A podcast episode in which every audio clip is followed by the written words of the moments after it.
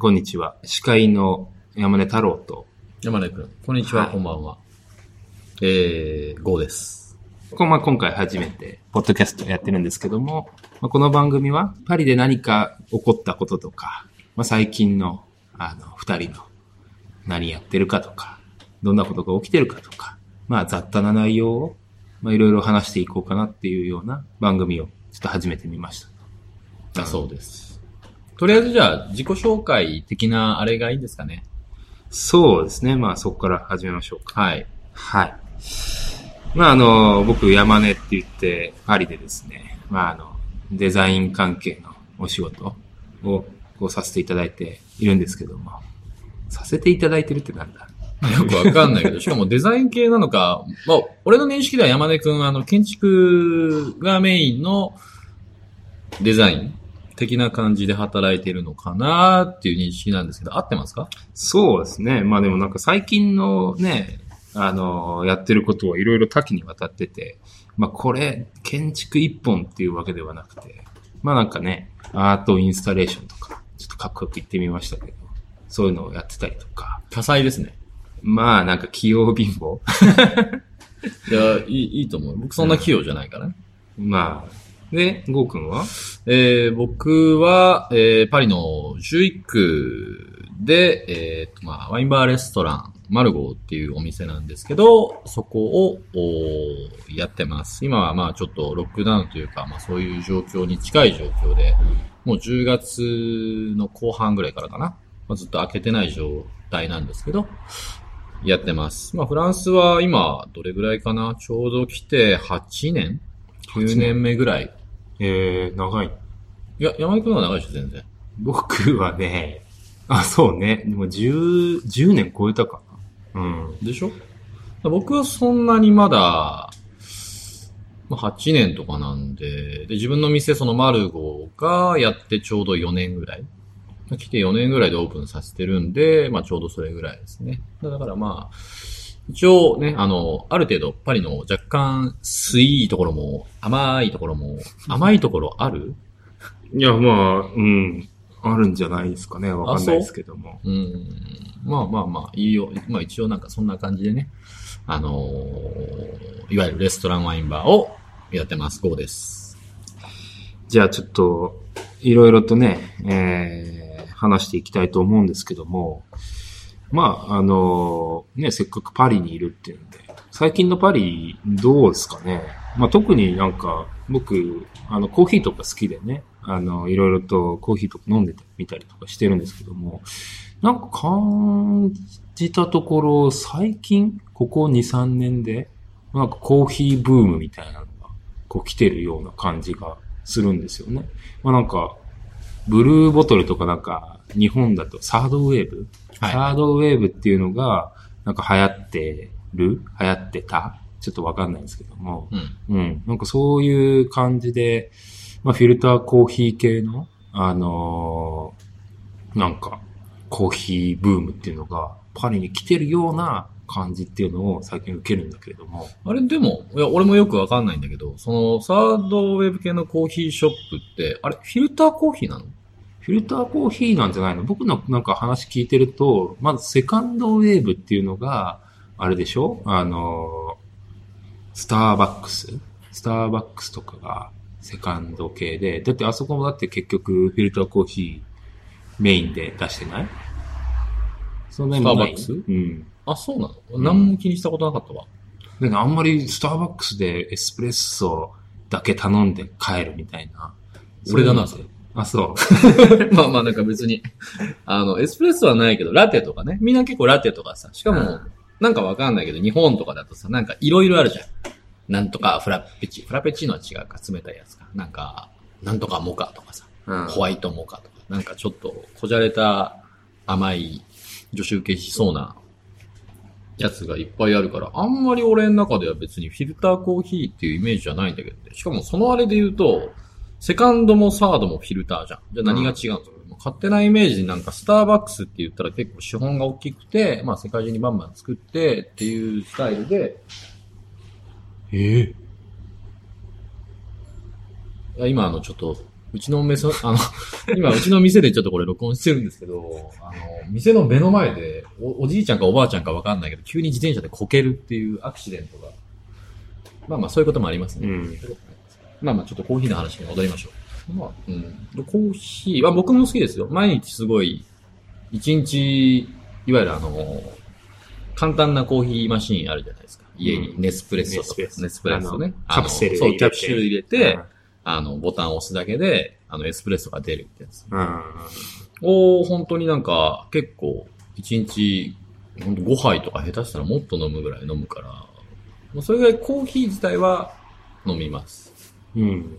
あれは自分で豆をひいて入れたりとかっていうのは、それなんだけど、実は一回本当それをしようと思って、うちのその、日本に住んでる妹に、うん。あの、いわゆるミル、コーヒーミルと、えっ、と、まあ、一式そうやって入れるやつ。うん。もう全部送ってもらったの。なんかやっぱ日本の方が性能いいって聞くし、こっちでもその日本の製品がちょっと高く売られてるぐらいそういうものって。うん。ぐらいだから日本から送ってもらったら、あの、いわゆる電圧の差で、あの、まさかの使えないっていう、ああ、なんか、あれだね。あの、我々日本人がさ、はいフ。ランスに初めて来た時に、日本の電圧って100ボルトでしょ？はい。で、こっちの電圧230ボルトだからさ、変圧器をさ、みんな持ってきてさ。超大きいやつでしょ？そうそうそう。あめっちゃ重い。5キロぐらいあるちっちゃいのに。それに刺してうん、なんかやってるね。なんかそう、そういうの、な変圧器はもう持ってないの？あ、持ってない。で、なんかちっちゃい、なんかこの20センチぐ、20センチもないか15センチぐらいのさ、なんかちょっと直方体のやつであるじゃん。うん刺して。すごい。変圧するやつ少ないワット数しか使えないやつ。うんで、俺それ少ないワット数しか使えないって知らなくて、うんそれも、まあ手に入れたんだけど、あの、お湯沸かすやつってやっぱり結構使うのよ。そうね。うん。ミルは、あの、変圧すれば使えると。うん。ただお湯沸かすやつ使えないから、結果なんか、ああれ？みたいな。温度調節もできないし、みたいなんで、あるけど使えなくて、今僕のタンスの中で完全に眠ってます。何？あの、60度とかうん70度っていうぴったしでお湯沸かせるやつ。そうそうそうそうそうそう。高性能のやつ。高性能なやつ。わざわざそれ買って送ってもらったのに、うん。まさかの使えないっていう。本当はそれがあったら、ね、家でドリップコーヒうん。ー飲めて、そっちの方がね、その、なんていうの、体にもあんまりたくさん飲んでも、ね、ドリップだと。エスプレッソよりかは、多分カフェインの量少ないと思う。あ、でもなんか、良さそうじゃない？濃くないし。エスプレッソよりドリップコーヒー、ペーパーの方が。使ってるコーヒー豆の量は、フィルターの方が、あ、多い、ね。ドリップコーヒーの方が多い。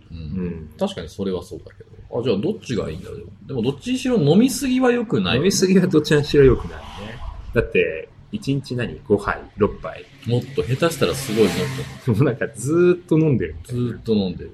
だって、例えばさ、なんかパソコンで作業とかしたりとか、まあ僕、しかもタバコ吸うしさ、うん。なんか必ず飲みながらやってたりとかさ、まあ、勉強したり本読んだりしたりするときもそうだけど、常にまあ、何かドリンクが欲しいわけで、あの、エンドレスコーヒーみたいな。そうか。そう。でもあんまりカフェインの取りすぎ、でも逆に言うとカフェインの取りすぎって何が悪いの？中毒性？うん。中毒。うん、カフェイン中毒っていうわね。まあそうね。うん。うん。まあそれあとはもう何が体に、まあでも、どっちにしろ、やっぱあれだよ。取りすぎはなん、なんでも体に良くないってやつじゃない？まあ、なるほど。単純にう。ん。多分だけど。ちなみにあの、アルコールはね、あの、毎日飲んでると、あの、アルコール中毒って診断されるらしいですよ。あれでもなんかお結構おかしな話でさ、じゃあ例えばまあ僕、まあワインバーレストランやってます。で、どうしてもワインは飲む機会そう毎日あるじゃないですか。まあうち週6日空いてたんで、まあ週6日は必ず飲まざるを得ない。飲まざるを得ない。別に飲まなくてもいいんですけど、一応ワインってその状態確認したりとかうん。っていうのでやっぱ少し飲んだりとか。でまあ僕自身もやっぱりお酒っていうかワインが好きなんで、仕事終わりだとか、まあ友達と一緒に開けた時に、ゴーくん飲むみたいな感じで飲んだりもする。うん。したらね、やっぱりほぼほぼ毎日。うん。で、唯一週1日の休みに大体試飲会、ワインの試飲会とかっていろんなところで開催されてて、まあ時期にもすごいよるんだけど、で、そういうところに行くとやっぱりまた休みなのに飲んでるうん。ただ、あの、試飲会とか行くとさ、うんあの、ペッて捨てるような、あの、やつがあって、なんか、人によっては含んで、こう、喉を通さないで、ペッて捨てる人もいるっていう話聞くけど。そうだね。それに関しては結構まあ人によるし、例えば、試飲する本数、数がやっぱりかなり多いと、うん。吐かないと、やっぱ酔っ払っちゃうから、うん酔っ払っちゃうと、やっぱりね、あの、わかんなくなるじだよね。ゃん。うん。だから、ある程度その、いわゆる時日本語で時うん。に、まあ、吐くっていうのは多分ベーシックだと思うけどね。うん。僕は美味しいのは全部飲んじゃうけど、うん。うん、当たり前だけど。じゃあ、試飲会に行くと、な、道半ばぐらいでもう酔っ払って。いるいるいるいる。全然いる。なんか、例えば日本から来たてのさ、新しい料理人とか、そういうサービスの子とかで、そういうところに連れて行く機会とかあるのよ。大きいすごい試飲会が、毎年2月にロワール地方であって、うん。で、そこに一緒に行くんだけど、でもそこ、そこのそのワールのその年に1回の試飲会ってすごい本当世界的に有名で、世界中から人が集まって、すごいいい生産者。まあそれ自然派のワインがメインで置いてある試飲会なんだけど、でも舞い上がっちゃって、もうほんと途中でベロベロになって、もう俺にタメ口喋り出す。いや別にいいんだよ。俺にタメ口喋ってもいいんだけど、まだ若い子がね。で、階段でこけるわ。よそ様のワイン勝手に持ってくるわ。みたいなこともあるから、だからまあそれは仕方ない。その子はまあちょっと舞い上がっちゃって、そう、来たかったね、そういうフランスの試飲会でね。っていうのはあるかもしれないけど、やっぱりそこら辺考えると、あの、全部飲むのはちょっと考えものかもしれない。やっぱ人によって強い弱いもあるからね。そうだね。うん。楽しいよね、ああいうところ行くの。楽しい。めちゃめちゃ楽しいよ。で実際そうやって生産者と会って喋って、いろんなことを、まあ今年どうだったとか、去年どうだったとかっていう、まあワインの内容もしっかりそうだし、やっぱその作った本人にこう話を聞きながら味を飲んで、まあどういう背景でっていうのはやっぱり一番、まあ醍醐味というか、そういう試飲会の、っていうのはすごいあると思う。でも最近はどうなの？やっぱ試飲会もやってないの？やってないね。去年の本当に、まあ、去年のまあ2020年の3月15日に1回目のロックダウンになってから、まあ、その前の試飲会もギリギリ、あれあったのかな去年。いや、なかったな。なくて、それ以降の、いわゆる大きい試飲会は全部あ、そ中止。う。まあ、さすがに試飲会はね、オンラインじゃできないからね。まあね、しかもうん本数も多いし、しかも大体試飲会ってそんなに大きくないところで、すごい数の人間がさ、うん。所狭しとみんなこうやって、まあ飲んで喋って飲んで喋ってしてるわけじゃん。ああそうするともう爆発するよ。そうだよね。うん。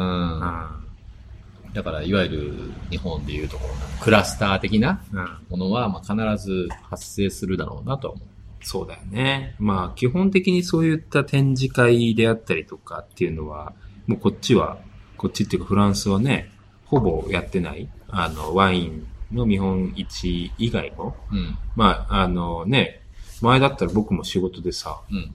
あの、毎月、あの、展示会っていうのがあったんだけれども、全部キャンセルでね。あの、それは何の展示会なの？僕がやってたのはね、あの、旅行関係とか、旅行博、旅行の展示会って何？いわゆるなんか B2B っていうの？ビジネス2ビジネス。東京都が、はい。まあ、東京都ってこういういいとこなんだよ、みたいなのを、フランスの旅行代理店とかにこうプレゼンするの。で、旅行代理店っていうのが、まあ、あ、こんな東京っていいとこなんだ、みたいなのをこう知って、お家に帰って、まあ、あの、パッケージとして、あの、作る。っていうもので、まあ、基本的にはそのお客さんが、お客さんっていうかなんていうのかな、旅行行きたいっていう人向けのあのサーサービスっていうか展示会じゃなくて、まあ、プロ向けのようなやつなのね。まあ、そういうのの、まあ、ブースのデザインとかっていうのを、あなるほど。そこのブースのデザインなのねそうそうそう。今の話聞いてたら、もう、本当山根くんマジでなんか、何でもやってんな仕事と思って、旅行もやってんのかなっていうぐらいの話の流れだったけど、まあ、あの、そういうののブースだったりとか、まあうん展示だったりとかを、まあ手伝う。うん。手伝うっていうか、ね、まあ受ける。受ける。まあ、あとはあれだよね。メゾンエオブジェとか。あ、大きいやつね。あ大きいやつ、そうやってデザイン系の展示会うん。っていうのも回ったんだけども、まあ基本的には去年はもう全部なしだよね。で一応今のところ、どうだろう。最近チェックしてなかったけども、あの今年の冬っていうか、年、いつも年始と、あの、年始と年の真ん中ぐらいで2回メゾンオブジェってあるんだけども、一応年始のやつはえあの延期っていうような形にはなっ3月とか4月とかに。今年の頭にある予定だったやつが、一応延期っていう形に一。応延期っていう形。まあ、ただどうどうなるかわかんないけどね。うん、ちょっと厳しいんじゃないかなとは思うんだけども。そうね。状況がもう状況だからね。そういう大きい、実際、まあでもどうなんだろう。俺あのメゾンエンオブジェって行ったことあるんだけど、うん。まあ呼んでくれてね。うん。なんか、うちのお客さんがそういうふうに、よかったら来てくださいって呼んでくれて行ったんだけど、すごい、ものすごくだだっ広いじゃん。そうだね。うん。で、あの広さだし、なんか別にそこまで、まあでも、たくさんの人が来るから仕方ないか。ダメだな。うんダメだな。まあ、だだっ広いって言ってもね、なんか一つ一つのブースはさ、あの、小さいブースがさ、密集してるわけよ。すごいでかい会場を借りて、何千とかっていう、あの、メーカーさんとかが集まって、うちのプロダクトはこんなんです、みたいな。それで、あの、そこで買い付けの打ち合わせとかしてとかっていうと、まあやっぱりどうしてもね、人が集まっちゃう。うん。まあそういうのもあってね、そこら辺全部なくなっちゃってさ。うん。ちょっと寂しい、まあまあ仕方ないけどね。う。うんん、状況が。ね。だから、ファッションショーとかもさ、結局最近の、この前の、あの、普段だったらさ、ファッションウィークのタイミングだったわけじゃん。最近も。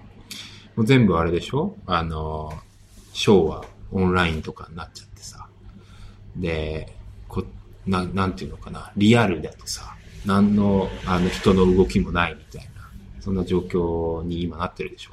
そうね、なんかそう、うちのお客さんも比較的ファッション系の人もすごい、まあフランス人もそうだし、まあその時に日本とかから来る、イタリアとかヨーロッパ、他の国から来る人も、みんなうちのお客さんだったりするんだけど、やっぱ話聞いてると、あの、ショーはすると。やっぱり。うん。一応ね、毎年コレクションとして出すものだから、ショーはしてるけど、いわゆる他の国からバイヤーさんとかはまあ基本的に来ない。うんで、。買い付けもオンライン。うん。っていうスタイルでやってるみたいね。まあだからそのショー自体がなくなってるわけではないけど、でもなんかこの先こういうスタイルが続くんじゃないかみたいな話もね、うん。してはいるみたいだけど。まあ、そうね。なんかこう、街の活気とかっていう意味で言うと、やっぱりリアルなショーが来て、あリアルなショーをやって、いやもうそれはそうだよ。だってあうちもそれでだって世界中からさ、まあ、人が集まってきて、じゃあみんなでショーが終わってからさ、ご飯食べようとか美味しいワイン飲もうって言ってすごい来てくれるわけだしさ。あで年に4回そのファッションウィーク、パリコレがあるわけじゃん。うんやっぱその時はもう本当、うちみたいな見せ方すると、すごいたくさんのお客さん呼んでくれるから、本当、いい時期ではあるんだけど、だからそれがなくなっちゃうとね、ちょっとそういうのもなくなってくるし、寂しいよね。うん。今までのファッションショーってさ、なんかこう、お客さんっていうか、バイヤーの人たちがさ、あの、ランウェイの横にさ、座っててさ、そこを歩くみたいなさ、そういったショーだったけど、今年のショーとか見てるとさ、なんかストーリー仕立てみたいとかになっててさ、なんかショーの見せ方みたいなのもね、なんか、あの、変わってきててどんどん変わってきてるうん。それはね、それで面白かったもうんね。ん、なるほどね。まあ、それはそれで多分次のステップに進んでるんだろうね。違う見せ方というか。そう、なんか今年のルイ・ヴィトンのショーとか見てたらさ、なんか、あの、草原みたいなところをさ、こう歩いてるお兄ちゃんがさ、いたりとかさ、へえうん。なんか変な、2020年宇宙の旅のさ、あの、ボーマン船長が最後にさ、こう、たどり着いたさ、あの部屋ってわかる？なんかこう、て2020年の？あ、2001年、2001年の。2020年はあれだ、小説版だ。そうだよれ今びっくり2000そうそう2001年の。2001年。2001年そうそう。はい2001年宇宙の旅で、うんウォーマン船長が最後にたどり着いてさ、なんか、天井の照明がさ、なんかこう、フラットになっててさ、ああいうようなところで歩いてるっていうショーでさ、すごい面白くてさ、あとなんか、服もね、なんか変なのでさ、知ってる？なんかね、あのね、見た？いや、俺は、水戸のは見てないけど。あのね、マンハッタン島の高層ビルが服にいっぱいくっついてるようなやつをこうつけて歩いてて、例えば毎年リック・オーエンスとかさ、なんかやば、やばいって言うとあれだけれどもさ、かなりぶっ飛んだ、あの、服とかも出してたりとかするけど。俺は好きだよ、リックは。もういつも。あの、常にまあ、あ、リックっぽいなっていうのが本当一目でわかるじゃない？リックオーエンスって。俺はすごい好きだけどね、そういうのは別に。あれはまあ、ぶ何？どうした？なんか3年か4年ぐらい前にさ、リック・オーエンスをさ、担いださ、服ってなかったっけリックオーエンスを担いでんのか、人を担いでんのかわかんない。あ人人を担いでるそうそう。モデルがこう、上下にこう、そうそうそうそうそう。あの、なんていうの、そう、6-9のスタイルでこう歩いてくるやつでしょ？うん。うん。それ覚えてる覚えてる。あとなんかモデルさん全裸だったりとか、そんなのあったっけ？まあ全裸っていうか上しか着てない。ああ、ああ。うん。とかね。あのーそうそうそう。で、リック・オーエンスって家具も出してんの？知ってる？あれさ、リックがこう下にこそうなってて、四つん這いになってて上に透明のガラスが。あれ、売り物なの？俺、あれさ、どっかの店舗に置いてあるって話を聞いた。イギリイギリスの店舗じゃなかったっけな？うん。らそもそもだってさ、リックってさ、ブティックに絶対リック OS の原寸大のさ、うん人形置いてあるじゃん。人形なのか、老人形。老 人形置いてあるね。ムキムキだからさ、リックマジで。ほんとなんか、あれが置いてある。まあ、あ、でもなんかやっぱこういうのって大事だなっていうのもあるけどね。彼はさ、身体表現じゃないけどさ。うん。で自分もちゃんと鍛えて。かっこいいから俺は別に、なんかいい、いいけど、好きだよ、俺は。一応、ゴー、ゴーっていうブランド作って、全裸のゴーくんがさ、ムキムキで。バカにしてんの、それ。いやいや、してないしてない。でもなんかね、お店に来たらさ、うん自分の老人形が置いてあるお店とかってさ、なんかでもありそうだけどね。いや、なくない？ないか？普通に考えて、俺、リック以外で見たことないけど、そんなに自己主張激しい店。自己主張、まあ自己主張なのか、まあその表現の一つなのか、まうん。ああれだけど、まあもちろんアートだからさ、そういうもんだろうけど。で、まあ、その展示会、そうだ、展示会って言えば、あの、毎年さ、あの、ジャパンエキスポっていう、ね、日本の、なんか、カルチャーを紹介する、あの、展示会っていうのが毎年7月だったっけな？夏、い夏場にありますね。そうね。ちょっと大きいやつが。そうそうそう。それで、あの、2年、ちょうど2年ぐらい前かな。あのね、ジャパンエキスポ初で、あの、エヴァンゲリオンの最新版最新版っていうか、最後のやつ予告編でしょ？そうそうそう、予告編。予告編っていうか、あの、最初の10分。あ、そう。10分もあった。うん。それぐらい。10分結構あったっけ ?5 分うん。それをね、世界初公開。あ、っていうのね俺それ YouTube で見た、それ流れてるやつ。うんエッフェル塔を投げるやつでしょ、アスカが。そうそうそう。うん。あれ、ね、あれは確かにテンション上がって、テンション上がるよ。しかも、あれで何がテンション上がったかっていうと、もしかして、ジャパンエキスポでやったってことは、エヴァンゲリオンの最最後の新エヴァンゲリオンは、フランスでも、あの、日本と同時期ぐらいにやってくれるのかっていう。ああ、なるほどね。そそれはありがたいよね。なんか世界同時公演ぐらいでやってくれたう。ら、こうやってなんか日本に住んでない僕たちみたいな人間は、すごい嬉しいよね。うん。だって僕あれだもん、旧、あの、前回のやつ？はい。前回って何年前だっけ？もう覚えてない、もう何年も。10年とかそれぐらい前。それぐらいうん。10年ぐらい前の Q の時なんて俺、日本に見に帰ったもんね。そんなに？うん。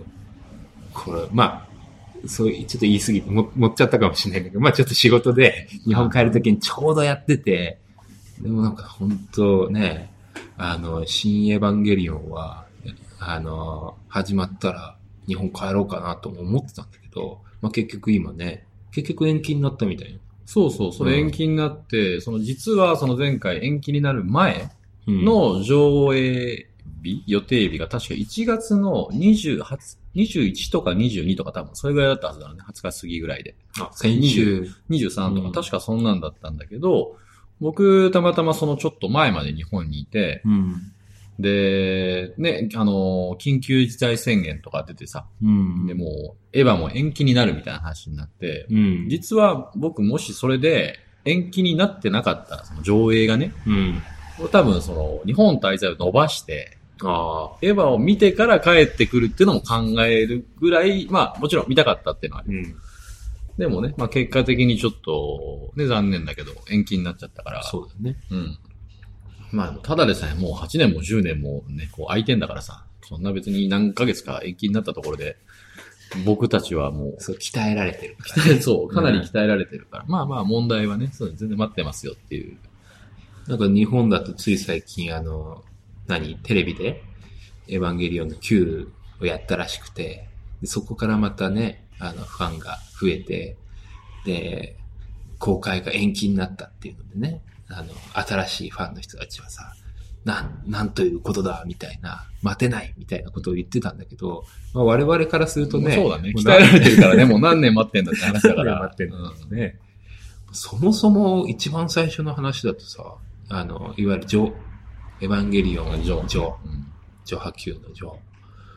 で、あの、ジョが見終わった後に、ハは次の半年後とかっていうような話だったんだけど、結局、ハも2年後とかになって、で、Q もその3年後とかになって、で、Q から新エヴァンゲリオン最終章まで何年っていうような話なわけですよ。確かに。でうも、んしかも僕なんか一番初めエヴァンベエヴァンゲリオン見たのって、あの、僕いつだろう、高校生の時かな？リアルタイム世代なんで。ああ、もうほぼ、シンジ君と同い年的な。そうだね。ほぼほぼ同じぐらいで、もう、普通にこう、リアルタイムで見てた世代だから、うん。そっから考えるとなんか、ね、まあ、結構感慨深いものが、やっとみたいな。うん、まあ話自体も結構行ったり来たりしてるからさ、そうだね。うん、劇場版そのいわゆる新エヴァンゲリオンとっていうのはまたちょっと全然違う話だし、で、その後に庵野監督が撮ったさ、なんかいろんなものもあるわけじゃん。うん。キューティーハニーとかね。キューティーハニーより前に、なんだっけな、ちょうどエヴァをやった後にさ、実写版の、なんか、女子高生ラブポップとかね。かな？ラブポップか。ラブポップってあれちょうどエヴァ終わった後に作ったんだよね、確か。そうだね。ねうん。とかをだから見てたあれだからさ。エヴァからのラブポップみたいな。そうだね。あの時はもう何事かと思ってたけど。まあでもね、そう。あの、シン・ゴジラとかさ。あ、そうだね、うんシンゴジラ。シンゴジラ俺見てないんだけどね。見た？見た見た見た。すごい。あ、いいの、そうなの？ん。じゃあちょっと見ようかな。そう。日本がいかに縦割りかっていうのがわかる話で。そうそう、それでさ、あの、エヴァン、新エヴァンゲリオンの公開と同時に、あの、新ウルトラマン。新ウルトラマン？うん。ウルトラマンやるんだって。あの監督が。あ、そうなの？うん。あの、シン・ゴジラと同じ監督の樋口監督と、あの、タッグ組んで、あの、そう、脚本と総監督を、あの、がやって、うん、シン・ウルトラマンっていう、あの、あれですよ。もう原点回帰みたいなのをやるんだってさ、へえ、それはでも、いわゆるアニメーションではないでしょ？実写。だよね。うん。へえ。あれなのよ、庵野監督はさ、あの、昔、大学、大学の時代か、特撮マニアでさ、あ、なんからしいですね。で帰ってきたウルトラマン的なやつで、もう庵野監督がウルトラマン役で特撮撮って、みたいなのをやってたんだけどさそうなんだ。うん。へえ。そう。だからもう、長年の夢が叶ってやってるみたいな。で、なんかすごいオリジナルをさ、あの、リスペクトしてやってるから、ウルトラマンにカラータイマーがないんだって。どういうこと？だからここのね、丸い3分経ったらピコンピコンピコンってなるやつ。あれは、なんか、元々のウルトラマンのデザインの時にはなかったんだって。あ、そうなんだ。じゃあうん僕らが知ってる、いわゆるつぶらやプロの、うんつぶらやプロだよね、あれね。そうそうそう。あの、いわゆるウルトラマン3分だったら帰りますみたいなのは、あれは後から付けられた設定ってこと？みたいですよ。ええ全然知らなかった、それは。っていうので、あの、本当に、それもあって、新ウルトラマンっていうので、なるほどねやるみたいです。うん。新エヴァンゲリオンと同時期に？そへえう。斎藤匠が主演で。誰ですか？え？俳優さん。俳優さん。ごめんね、なんかそういうので僕ちょっとね、疎いんですよ。どうですか？疎いんですよ。はい昔から。もともとだから僕そんなに、例えばそのさっき言ったエヴァンゲリオンとかは好きだし、その、まあ見てたりはしたけど、あんまり家にテレビもなくて、うん。高校生ぐらいからあんまりテレビを見てなくて、そっからテレビ一回も買ってないんで、うん。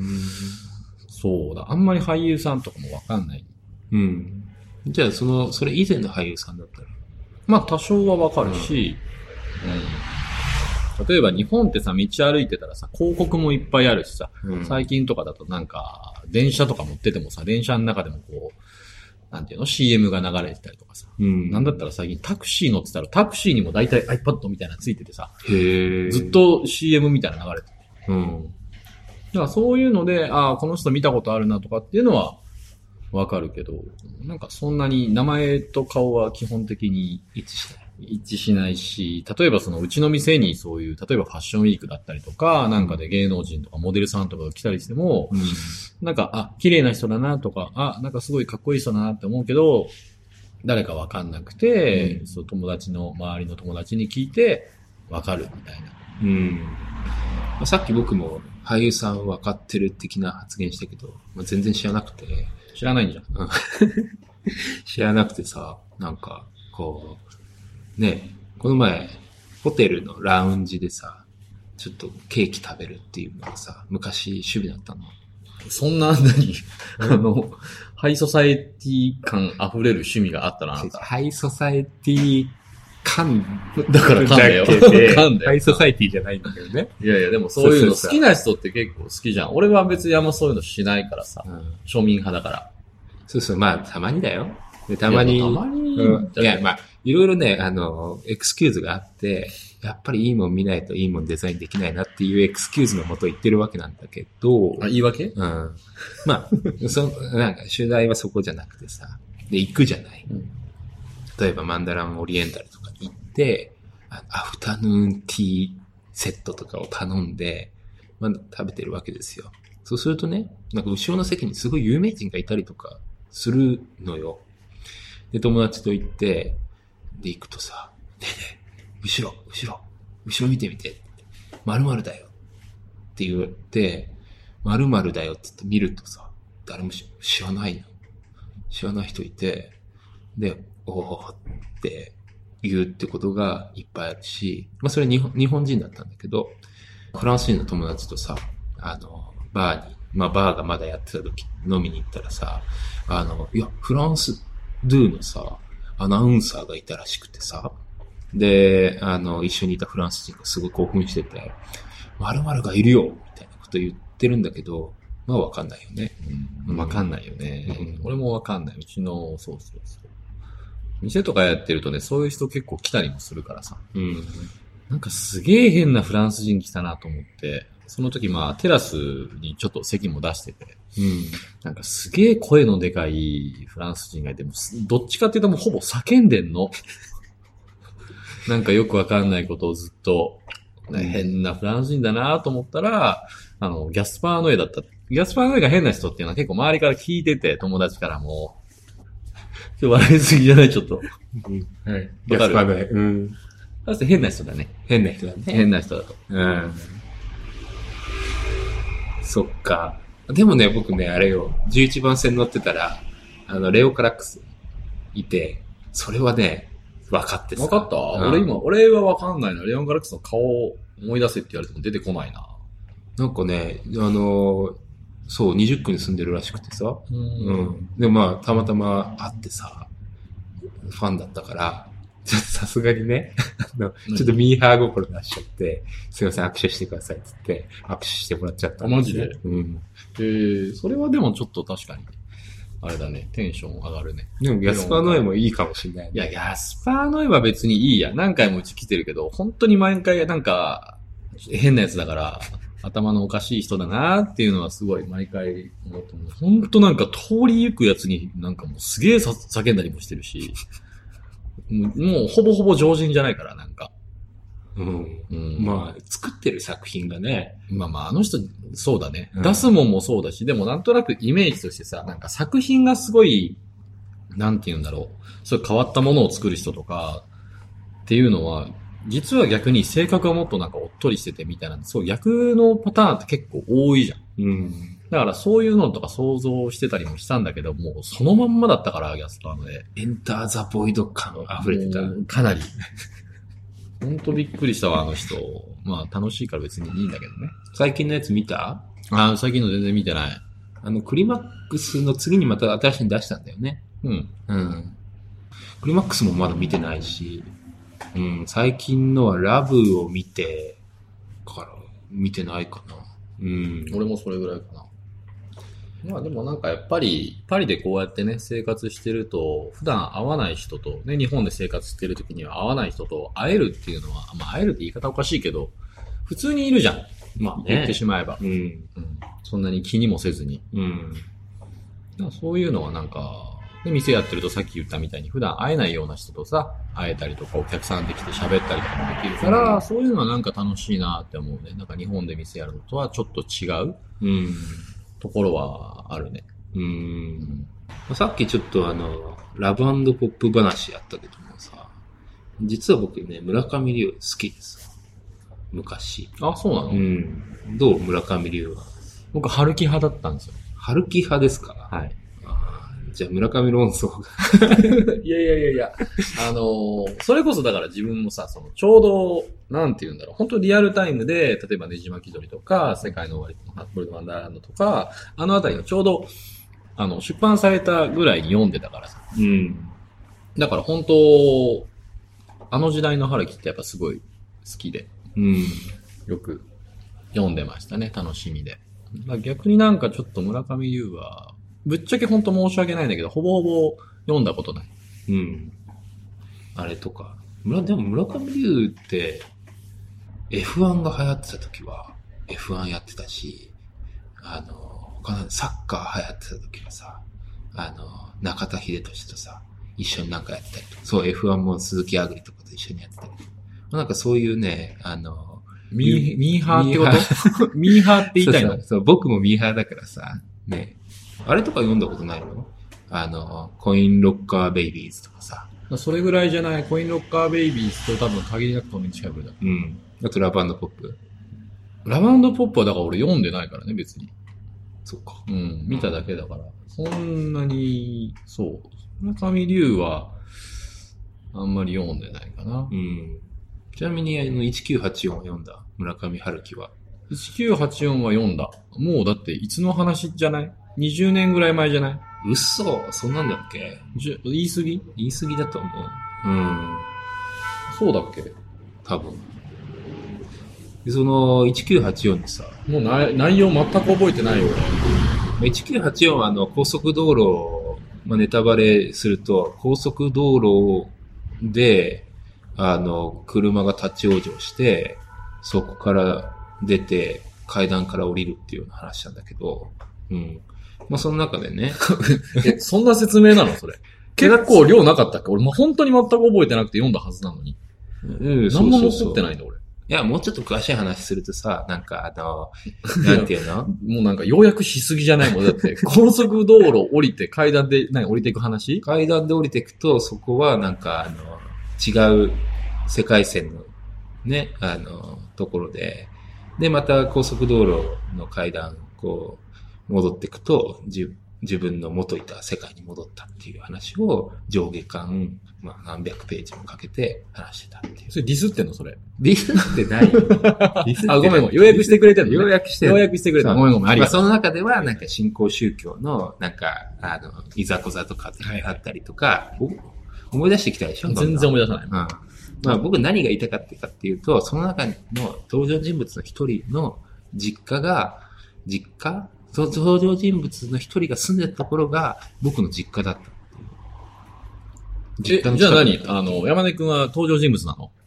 でまあ、それに近しいかな。あ、なるほどね。そう。うん。それが言いたかったの？そう。うん。まあそう、僕もそれぐらいしか覚えてないんだけどね。他はもう高速道路立ち往生ぐらいしかね、覚えてない。うん。そんなもんだよね。でもなんか最近何？本、本とかは、読書系は何かしてるんですか？いや、もう最近ね、本当若い時はここぞとばかりにもうなんか、あんまり勉強も好きじゃなかったし、ん。すごい本とかは読んでは、まあ、中学生とか高校生ぐらいの時、うんまあすごいなんかいろいろ読んではいたんだけど、なんか最近はなかなかね、本を読む機会も、そう、ちょっとなくなってきて、うんまあちょっと読まないといけないっていうことはないんだけど、ね、まあ読みたい気持ちはあるけど読めてないみたいなのがうん。現状かな。20代とか前半の時とかはなんか古川秀夫とか、まあ、前城大太郎とか、うんなんかそこら辺。中学高校の時はなんか石川淳とか坂口安吾とか、いわゆる戦後ブライ派って言われてるらへんうん。を、まあメインで読んでたかな。まあ石川淳はブライ派じゃないか。うん。そっか、うち、まあそうね。パリにいるとさ、紙の本って、まあもうなんか昔語りになっちゃうけども、10、10年、5年ぐらい前ってさ、あの、まだ Kindle とかもさ、Amazon とかも電子書籍をさ、あんま出してなかった、出てなかった時代でさ、あんまり紙の本読めなくてさ、あの、まあ本は読めなかったけれどもさ、今になるとさ、ほとんどの出版社でさ、電子書籍出すじゃない。だからまあ昔に比べたらすごい読みやすくなったよね。うん。でも個人的にはやっぱりね、紙の本読んでるは好きなんだよね。うん。いや、いいんだけど、Kindle でも全然。もうそれしか手段ないからさ、俺たちだからこっちに住んでると。そうだね。買えないブックオフ。ブックオフか。俺でもそれなんだろうな。来てすぐぐらいの時に、うんどうしても日本の本が読みたい時は、日本の Amazon に頼んで、まとめて買ってた。ああ、こっちに、それでこっちに送ってもらってた。そうそう。こっちに例えば、純駆堂ってあるじゃん。うんパリに。すごい値段で売ってるじゃん。そうね。もうんう2倍とかの値段、当たり前のようにするじゃん。うん。で、それ買うぐらいだったら、なんか、自分が欲しい本を、なんか送料が2500円で何冊まで OK で、そこからは1冊につき500円みたいな送料なの。へえ。だから、日本の Amazon に頼むと、しかも結構すぐ届くの。うん。なんだったらフランスで同じ時期に Amazon で頼んだら、フランスの Amazon より先に届くぐらいの勢いで届くから、日本は優秀だなって思いながら、すごいね。うん、頼んだりはしてたけど、うん、Kindle はあんまり、あれかな、なんかこう、さらさら読む分には、だから、例えば漫画とか、うん。読む分には俺別に Kindle とかその携帯で読むのはいいんだけど、うんいざなんか小説ってなると、なんか、なんかまあ昔の慣れなのかもわかんないけどね、うん。本で読んでる方が、個人的には好きかな。じゃあ、ねじ巻き鳥とか、三、あれ三、上中下とかだったような気がするけども、ねじ巻き鳥はそうだね。なんか世界の終わりはまあ2冊だし。そのバカでかい本を。単行本？単行単行本じゃい。ないよ。あの、あ、単行本だね。文庫じゃなくて、単行本だね。単行本ってでかいしね。でかいでかい重いし。そうそううんそうそう。でもやっぱいいよね。なんかこういう紙の本っていうのはまあ好きなんだけれども。いや、やっぱりね、物理的なメディアっていうのはなかなか難しいところはね、ありますよね。家狭いし。いや、でもそんな、家圧迫するぐらい本ある。まあ逆にそれはそれでいいと思うけど。いや、でも日本、日本にいた時はすごかったよ。うん。日本にいた時はもう本棚いっぱいみたいな感じだったからね。うん。そう、だから最近は、うん、ほぼ Kindle、ほぼ Kindle だね。う。うんん。あと、ポチってできちゃうのがね、あれ危険だよね。うんあれは危険。本当俺、そう、さっきも言ったけど俺漫画とかを Kindle で買うとさ、もうなんかまとめ買いとかしちゃうの？全何十巻みたいな。そうね。うん。そうすると気づいたらさ、本当 Kindle の中にもう、1000冊近い漫画がさ、うん。こう、え、俺、いくら使ってんだろうみたいな。何も考えずにポチポチやってると、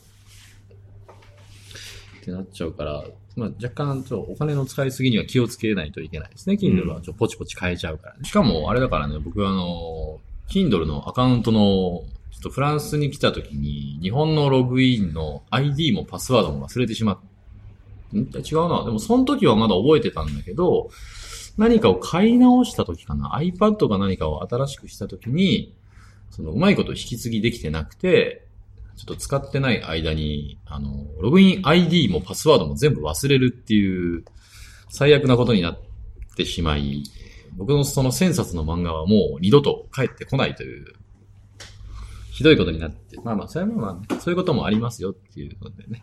まあでも ID、まあ昔のメール検索すれば出てくるんじゃないの？昔のメールってそんな検索して、だってパスワードはわからないでしょ？でも、あの、ID、ID はメールアドレスだからさ。俺そもそもメールアドレスがさ、日本にいた時3つぐらいあったのね。うん。で、こっちに来てから4つあるのね。うん。まあ、会社はまあ仕事もしてるからそれで使ってるやつもあって、そのうん日本で使ってたやつってまあ3つあるんだけど、一応どれも試したんだけど、うん。なんか合致しなくて、その ID とパスワード。まあパスワードもわかんないし、うんどの ID かもわかんない。3つあるアドレスのどれが本当に合ってるのかもわかんないから、そうするともうなんか復旧しようがなくない？そっか。?ID がわかんないし。まあじゃあ、死蔵って感じなんですか？そうですね。なんか残念ながら。うん。まあまあまあ、でもそういうこともね、あります。まあ本、本か。本、他にもなんか好きなメディアっていうか、これ見てる。まあ見てるかな。テレビ。テレビはないとか言ってたけども、あの、ネットフリックスとかアマゾンプライムとか、そういうのは見たりとかしてるの？えっと、それもなんだけど、それは、まあもともと僕、まあさっき言ったけど、テレビあんまり見てないって言ってたけど、うんそのネットフリックスとかもそんなに見てなくて、うん。、で、ちょうど前回の confinement、あの、ロックダウンになった時、前回の3月うん。で、まあ外にも出れないと。うん。で、やることがないってなった時に、みんな結構そのネットフリックスにハマった時期が結構フランスでね、住んでる人多くなかったそうね。うちも、うちもそう。みんなそうでしょ、うん。で、そのタイミングで僕あの、彼女とまあ一緒に住んでて、うんで、彼女がまあ、そういうのをね、まあちょっと一緒に何か暇だしっていうので見ようかってなって、ネットフリックス登録して、うんちょっと見始めたの。うん。で、ね、その、ちゃんと、その時流行ってた、いわゆる韓国ドラマうん。とかも一応うん。見たし、まあ僕半分ぐらい寝てたんだけど、彼女がまあずっとちゃんと見てて、まあ僕半分ぐらい見てたけど、で、怒られた？いやいや別に怒られはしないけど、まあ、は寝てたよみたいな。開幕10分ぐらいでもう爆睡みたいなことになってたから、まあ、そんなに内容はいまいち後から説明してわかるぐらいの感じだったんだけど、まあそれで、まあコンフィヌモンっていうかロックダウン一回終わって、ちょっと働くようになってまた見なくなったんだけど、で、今回また10月ぐらいから、まあロックダウンじゃないけどね、レストランはちょっと営業できなくなったから、まあ、うん僕ができることってね、もうそうなくなってきたし、また時間があるっていうので、最近またちょこっとネットフリックスをうん。見るようになって、今あの、フランスで、うんルパうんン、もともとあるあの、アルセーヌ・ルパンの。アルパンそうそう、怪盗の話ですね。を、あの、まあ、リメイクじゃないけれども、うん。だその、ルパン役があの、いわゆるオマーってあの、あんまりまあ普通の、いわゆる原作の印象ともちょっと違うイメージ。うんまあでもすごい俺も好きな役者さんだし、うんあの、日本語で言うとタイトルだとあれ、最強の二人だっけ？あ、最強の二人。ううんん。あれも僕も結構好きな映画だし、にもまあ主演で出たりして、それ以降すごいまあ、ね、有名になった役者さんが今回そのルパン役でうん。出てて、それを今ちょうど3話目ぐらいかなへえ。一応見てるんだけど、面白いの？面白いよ。悪くないと思う。すごい。うん。?1 話完結型？えーっと、いや、1話完結ではない。そのシリーズというか。あ、でも数話完結。うん。一つのそのまあ、なんていうの、その、まあ、盗みじゃないけど、それがまあ数話で終わる。うん。で、また次の話になって。うん。あのーこの前ニュースで見たけど、そのオマーが、あどこだったっけなあの、こう、ルパンを、もう実際リアルな、その現実世界で、なんだっけな絵を盗んだのか飾ったのかちょっと忘れちゃったんだけども、みんなにバレないようにやって、結局誰もわからなかったっていう、まあ、おそらくそのドラマの、あの、プロモーションも兼ねてのやつやってて、そうなんかね、うまく、こう、みんなを騙せたっていうのがさ、あってさ、でもさ、よくよく考えてみると、みんな騙されちゃって分かんなかったら、それプロモーションなんのかっていう話なんだけど、まあそういうことがあってさ。うん。絵を飾って。どっちだったっけな？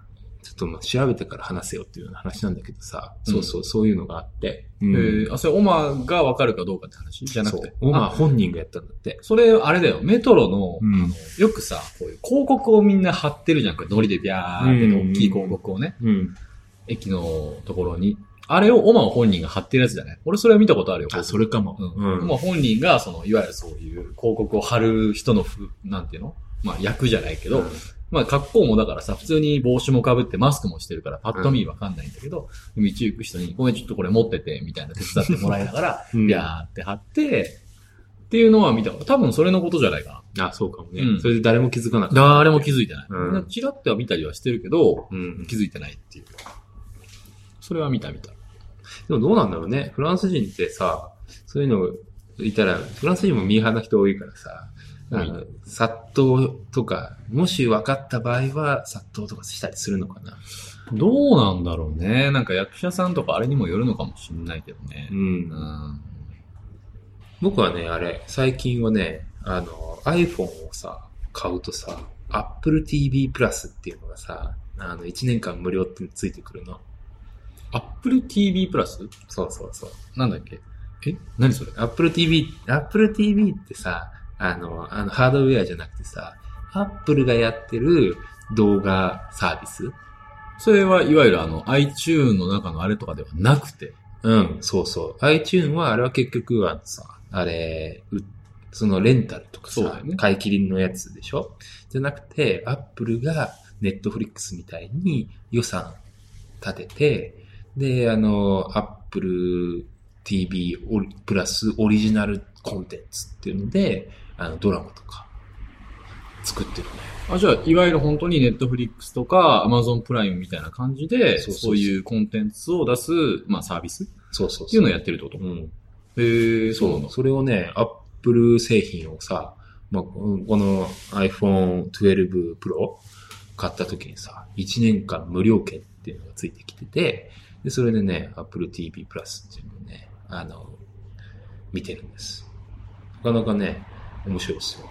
いわゆる、いわゆる番組が多いの番組っていうかそのドラマみたいなドラマ、そうね、ドラマ、まあ、あんまりコンテンツ数少ないんだけど、これ自体始まったのもまあ1年、2年とか、まあ、それぐらいの話でさ、あんまりコンテンツ数多くないんだけども、まああの、面白い、いわゆるなんかアメリカドラマ。なんだけどね、基本的にあるのが。作ってんのそれフランスじゃなくてアメリカなの？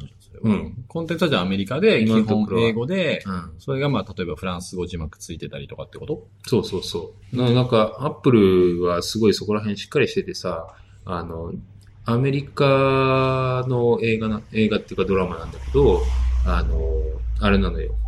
日本語吹き替え。吹き替えまでちゃんとある。ほとんどの作品に。すごいね、それ。うん。吹き替えがあるの？吹き替えある。えうん。あんま吹き替えは見ないけどね。あ、何？字幕派？字幕派。字幕派ですか？僕字幕派です。僕吹き替え派なんです。吹き替えってさ、うん。違和感ない？違和感あるよ。違和感口が全然その通り動かないやん。うん。でもさ、なんか字幕読まなきゃいけないじゃん。読もうよ。えー読んでると字幕にさ、あの、なんて集中しちゃってさ、後ろでドカンボカンとか、例えば、いや、それは両方見りゃいいじゃん、別に。さなんか大変。そんな大変じゃないでしょ、別に字幕見ながら。そうかな。うん。なんか昔の記憶でさ、例えば俺らがちっちゃい時に、なんか、なんか日曜洋画劇場とか、うん。金曜ロードショーとかでう、ん。例えばジャッキー・チェンの声って、さ、吹き替えで育ってるじそうだね。例えばね。で、こう、この俳優さんはこの吹き替えで育ってるとかだったら多分違和感はないけど、うん。大人になってからなんかそういう印象がないところで見る分には別になんか、吹き替えで見ると、うん。うんあ、でもなんかあるよね。吹き替え派と、うんその字幕派みたいな。そう。宗教戦争じゃないけどね。そういうの。そこまでではないと思うけど、これは、あれかな。字幕。字幕派。でもなんかよく言うよね。あの、吹き替え派の人は、その字幕が嫌なのが、その、喋ってる内容の量と字幕の量だと、その入れれるそのタイミングの、なんていうの字数に制限が出るから、意訳が結構増えちゃうっていう。そうね。うん。そして喋るところだったら、そんなにその意訳しなくても喋るって、だからスピードでいいからさ、うん。字じゃないから。字はどうしても字数になっちゃうから。うん。で、結局、あれって、もう人間が、あの、読めるスピードっていうのが最適化されて出てるんだよね。何秒間に何文字みたいな。それでもう制限決まっちゃってて。うん。まあだから、どちらかというとね、まあ多分、た多分英語、英語だってそのところ、その映画の言語でしかこう味わえないようなニュアンスみたいなのっていうのが多分あると思う、ね。そしたらもうなんか英語だったら英語のまま聞いた方がいいとかもちろんもちろん。それは、その国の言葉で見て、その国の言葉が分かるのが一番ニュアンスも分かるからさ。それはもちろんそれが一番いいんだけどさ。そこまで、例えば、やっぱ分からないじゃん。うん難しいよね。難しい。ね、フランス語とかでもさ、なんか簡単な映画とかだったら別にさ、内容もほぼほぼわかるし別にいいけどさ、込み入った話されるとさ、そうそうそう。なんか、ちょっとやっぱ、さ、わかんない部分で出てくるじゃん。ね、いきなりね、法律用語ブラブラブラブラって喋られてもね、わかんないわかんない何言って。るかわかんないしね。うん。だから、まあ、あの、吹き替え派なんです。なるほど。うん。で、それで、Apple TV っていうのはすごい吹き替えも充実してるし、うんあとね、ドキュメンタリーがね、なかなか良い。へー。なんかね、タイニーワールドだったっけな？なんかそういうのでさ、小さな、こう、虫とかにさ、フォーカスしてる、あの、やつとかがあって、これどうやって撮ってんだろうみたいな、あの、すごいのよ。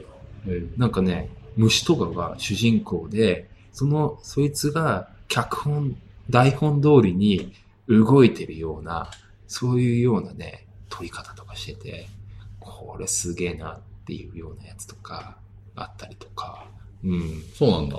ドキュメンタリー、な、ネットフリックスも結構ドキュメンタリーとか面白いのもあるらしいけどね。俺はなかなかあんまり見てないけど、友達にすごい結構勧められる。うん。ドキュメンタリー、ネットフリックスのも面白いのもあるし、ネットフリックスって確かナショナルジオグラフィックのドキュメンタリーとかってなかったっけ？多分あると思う。うんそうそうドキュメンタリー派なんです。吹き替えドキュメンタリー。吹き替えドキュメンタリー。そうそうそなるほど。まあいいよね。う。うん。ドラマね、ドラマ、日本のドラマ見ないの？いや、だから、もともとテレビ見てないから、あその最近のネットフリックスの最ってこと？近のネットフリックスとかね。あ、あれは見たよ。あね。あの、なんだっけ？あのー、なんだっけ？なんとかの、ん？今はの国のアリス？今のけ、あ、あの、漫画原作の？そうそうそうそう、うん。あれは見た。あなんだっけ？トランプのやつだっけ？そうそうそうそう、うんあれは見た。あれはなんかちゃんと作られてて、普通に面白くて、ささっと全話通してみたけどね。うーん。うん。十、あれって何 ?13 話ぐらい。もうちょっとあったんじゃない？あ、わかんないわかんない。うんまあ十何話あって、本当にテンポよく進んでいくし、うーん。なんかその、基本僕の知らない俳優さん、女優さんばっかりだし、あの、すごい新鮮だったの。あ、うん。最近こういう人が出てるんだな、みたいなとこって見ながら。面白かった。でもあれ原作しか読んでないからさ。あの、しかも原作も途中までで止まっちゃっててさ。あの、カード全部、あ、これ言っちゃっていいの？カードが、うん。要するに、あの、ジャック、ジャック以降がまたルール変わるっていう話でしょ？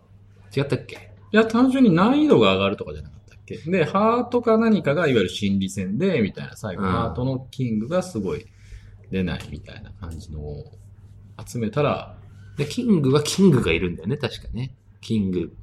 その、各、そんなぼんやり話していいの？もう二人とも俺もなんか見た割に対して覚えてなくて、君も君で半分しか見てないから覚えてなくて、なんかこんな適当に話してもう良くない気もする。良くない良くないと思う。やめときましょうか。うんまあでもそれ、あれでしょ？ネットフリックスオリジナルでしょ？そう。うん。すごいみたいね、ネットフリックス今なんか制作費ながん。何兆円でしょ？うん。何兆ドル？何兆円？なんか今回の巣ごもり需要じゃないけれども、あの、ロックダウンとかで、ガーッとこう、あの、登録者数が増えて、で登録者数が増えればね、やっぱり収入も上がるし、そうすると作品に対する制作費、もう日本の普通のドラマの制作費とかの何桁、倍桁が違うだろう。ね。うん。そうするとね、まあ、勝てないよね、普通勝てに。なくなっちゃうよね。うんおかしいと思う。そう。じゃあ、アマゾン。アマゾンプライムは？登録してる？アマゾンプライムは、一応登録してるけど、それは単純に配送のスピードのみだね。うん。じゃあ、アマゾンプライムビデオは見てない？見たことがない。チャンネル開いたこともない。あ、そうん。だから別にもう解約してもいいかなって思ってる。う。そっか。でも、配送は使ってるんでしょ？でも配送っつってもなんか一日早くなるとかさ、俺もこの間だって頼んだやつ言ったじゃん。うん。ねちょうど僕が外出してる時に、うん。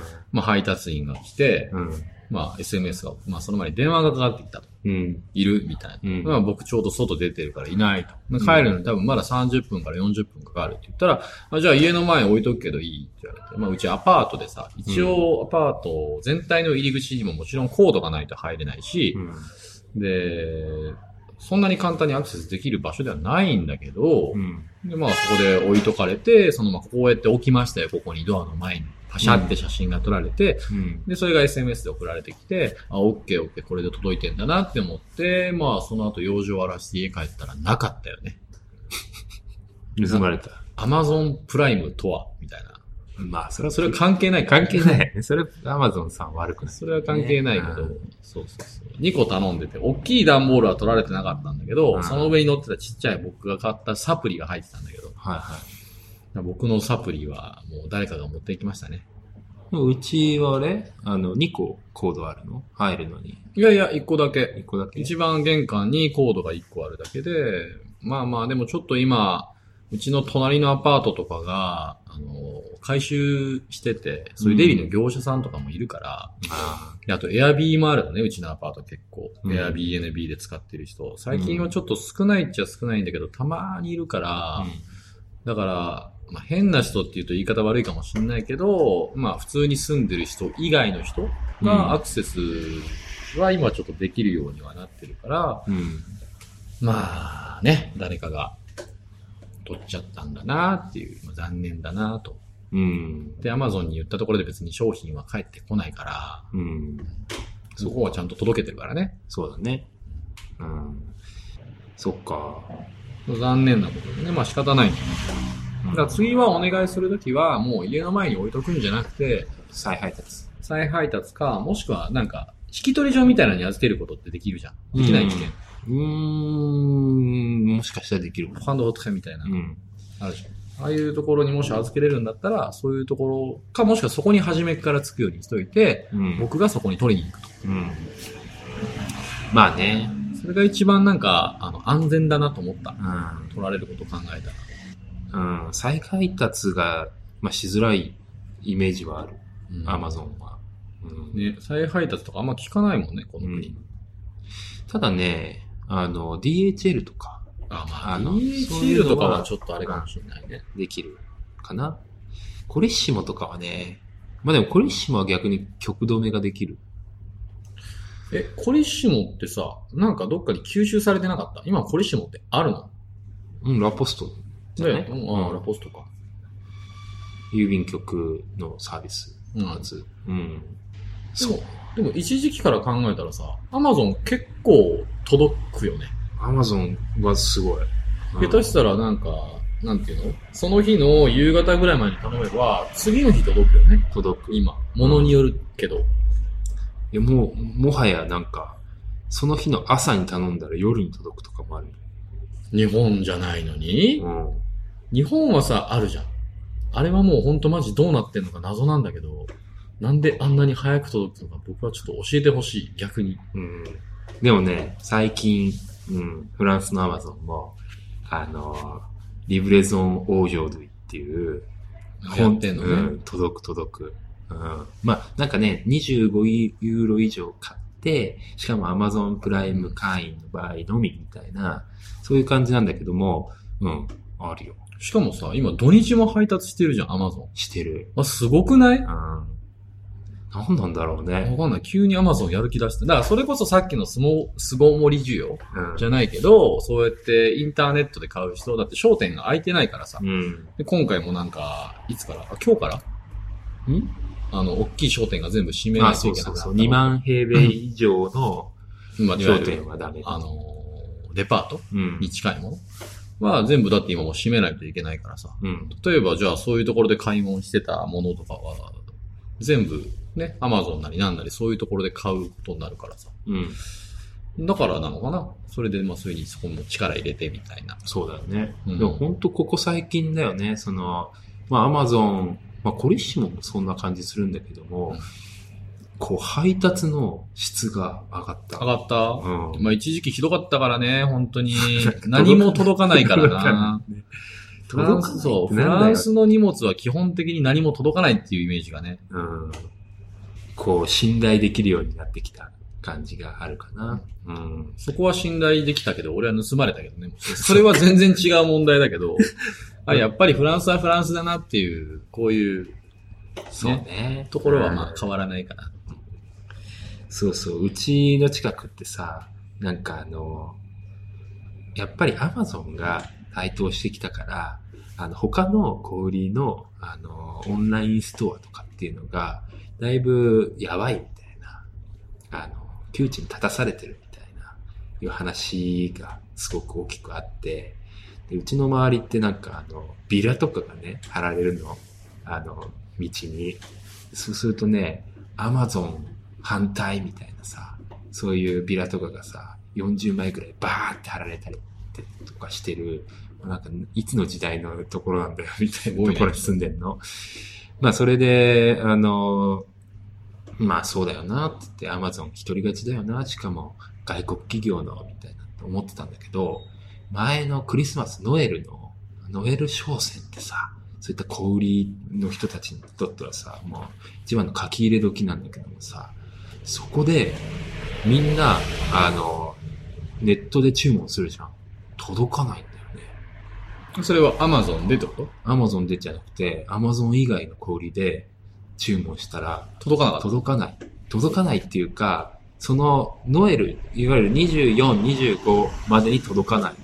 もう12月の頭に注文したとしても、なんか、お届け日、お届け予想日1月とかになっちゃって、で、そこで Amazon に行くと、次の日、同じ商品だよ。同じ商品でも、次の日発送とか、それは、え、あの、な配送上の問題なの？配送上っていうか、そのロジスティックス、その配送のシステムのはい多分ね、アマゾンはすごい最適化されてて、そこら辺。もうなんかね、ノエルまでに届きますっていう商品だけで検索できたりとかしてて。へえ、すごいねうん、それ。そう。それもう勝てねえよなっていう。まあそうだよね。うん他の、そういうね、ちっちゃい商店が頑張ってそうなるところを、もうアマゾンの物量ともロジスティックまで、物、ね。でそんだけやられたらもう勝ち目ない。うん。終わってしまう。そう同じ商品を売ってるところなんか。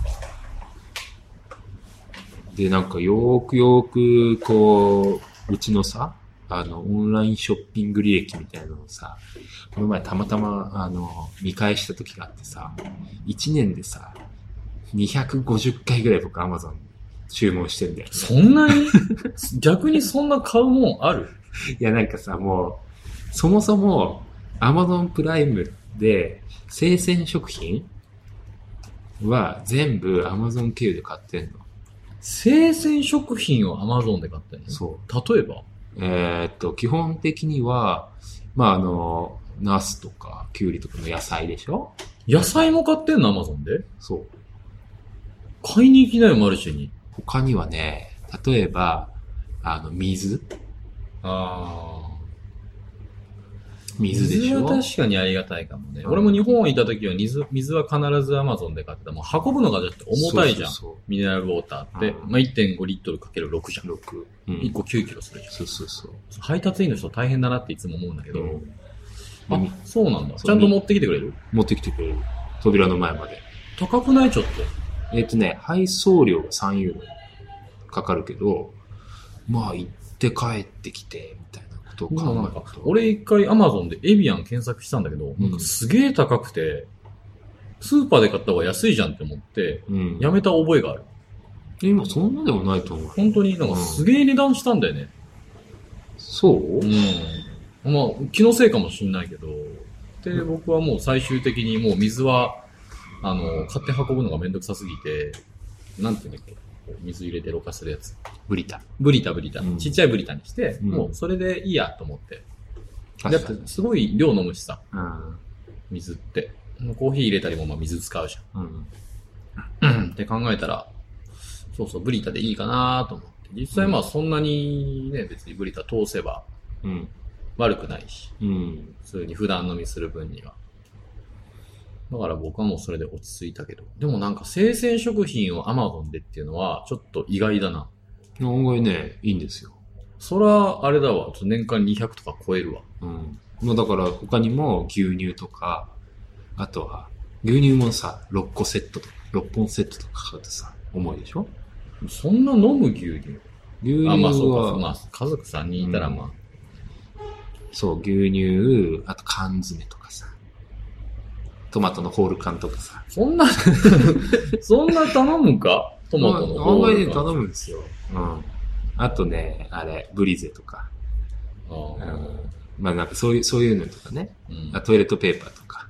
うん買いに行きなよ、スーパーに。ね、だからさ。運動になるよ。まああんまりデブ症だと良くないですよ。そうっすね。うんうんいやまあでもいいと思う、そういうのは。僕もだから楽、例えば、僕今仕事してないからさ、時間があるし、そうやってスーパーに買いに行ったりはできるけど、その山根君みたいに、そのいわゆる在宅で仕事ができる人で、なかなかそうやって外にも時間取れない人からすると、すごいそういうのは便利でいいんじゃないかなとも確かには思う。今思うんで。そういう時間が取れないんだったらね。普通でもね、260回ですごいよね。すごいよね。2日に1回どころじゃないから、3ね。日に1回どころじゃない。3日に2回ちょいぐらいうん。来てるよね。来てるねう。ん。週4は頼んでるね。そう。アマゾンないとね、もう今僕の生活はね、あの、成り立たない感じになってきてるから多分ね。配達する人、またあいつかって思いながら多分配達してると思うよ。ただね、うん。アマゾンの配達はね、あの、なんていうの？このカルチエば場所？うん。その、そういうなんか担当者っていないっぽい。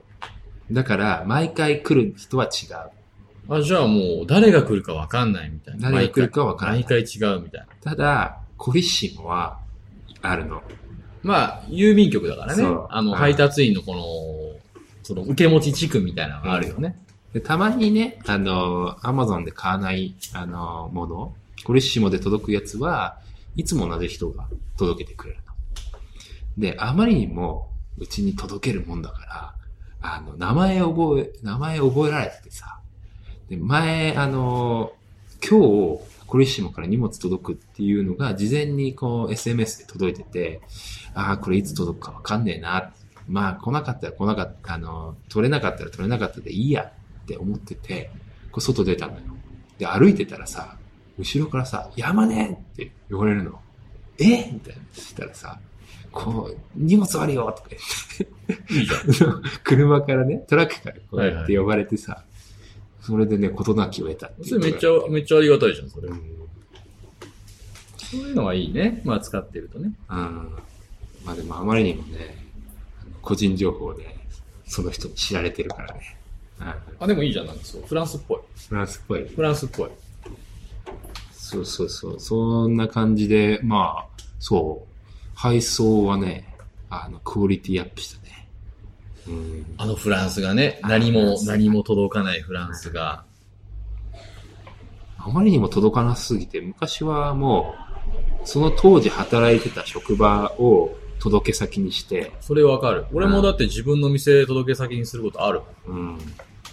で絶対誰かいるみたいうん。な感じにしてたけどね。今はそうしなくてもい届ける。うん。素晴らしい。良くなった。唯一フランスの改善された点。改善されたね。でもね、結構ね、なんか昔のイメージに比べてフランス、まあパリか。そんなになんか、悪い印象はないんだけどね、僕は。いや僕もないですね。そこまで住みづらいっていうのもあんまないし。うん。まあ僕らが、あの、飼いならされてしまった感はあるかもしれないけど、まあね。だな慣れてしまってるっていううん。